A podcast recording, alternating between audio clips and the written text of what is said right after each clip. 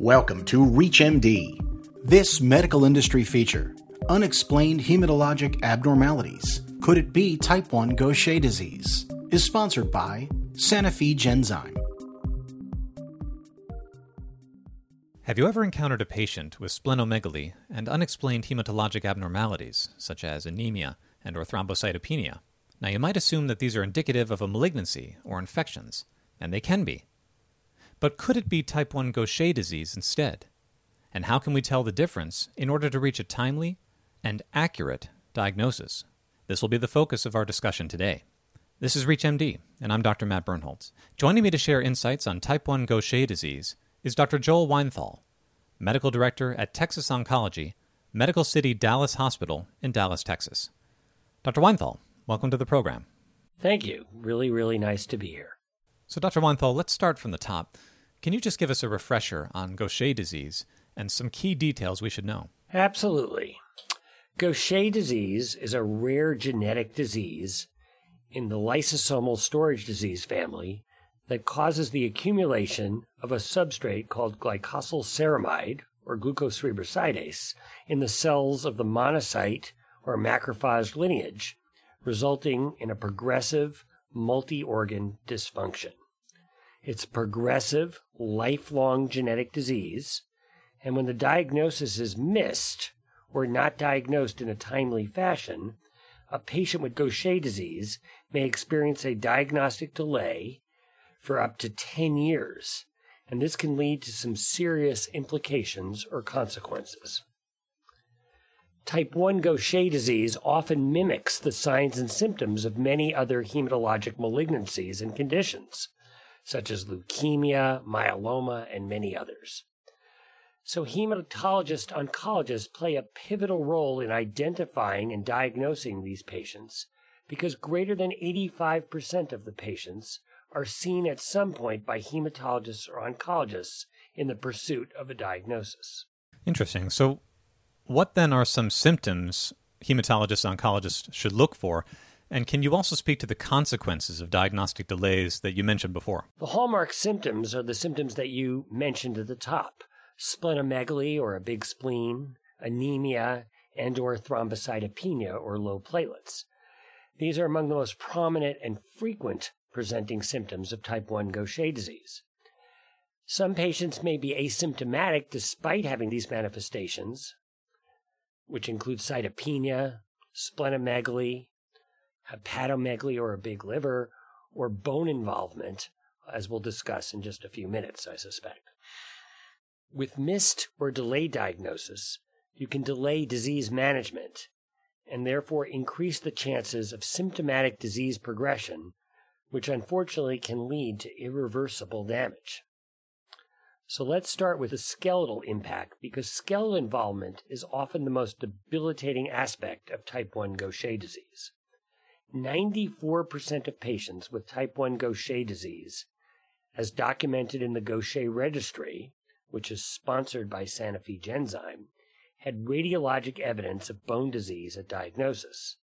At the time of diagnosis, many patients can present with bone marrow infiltration, Erlenmeyer flask deformities, pathologic fracture, and as the disease progresses, patients may develop focal lytic or sclerotic lesions with joint collapse and secondary degenerative arthritis. Bone crises are common, and these episodes of deep bone pain, often with fever and leukocytosis, neurologic complications secondary to the bone disease, such as osteopenia vertebral compression, emboli following long bone fractures, can be quite symptomatic. This bone pain and pathologic fractures are also associated with bone malignancies, uh, which a bone marrow aspirate and biopsy can help rule out. Many patients, including children, present with bone related symptoms. Bone damage aside, as the disease progresses, patients can experience progressive visceral enlargement, mostly in the spleen and liver, growth failure in children, hepatic, splenic, and marrow fibrosis, lung disease, including pulmonary hypertension, bleeding and bleeding complications, including anemia, fatigue, and pallor. Furthermore, Gaucher disease can also lead to a reduction in quality of life, a shortened lifespan, and even an increased risk of cancer. The important thing to remember is that this disease is manageable and there are multiple treatment options available. Regardless of how a patient presents in terms of symptoms or severity, type 1 Gaucher disease is progressive, so it is important to diagnose it as soon as possible and initiate therapy in a timely fashion. That was an excellent review, Dr. Weinthal. Thank you. Let's focus then on the genetics of Gaucher disease for a moment. What's the inheritance pattern, and are there any population groups more susceptible to it? Gaucher disease is an autosomal recessive genetic disorder that affects males and females equally. It is pan ethnic, but we see a higher incidence in individuals of Ashkenazi Jewish descent. In this population, the incidence is about 1 in 850, as compared to the general population, where it's about 1 in 40,000. As you may know, 90% of American Jews are Ashkenazi. So, to put this in perspective, in patients of Ashkenazic ancestry, the frequency of Gaucher disease is about 1 in 850. Compare this to the incidence of hematologic malignancies, where the incidence is about 1 in 2,500.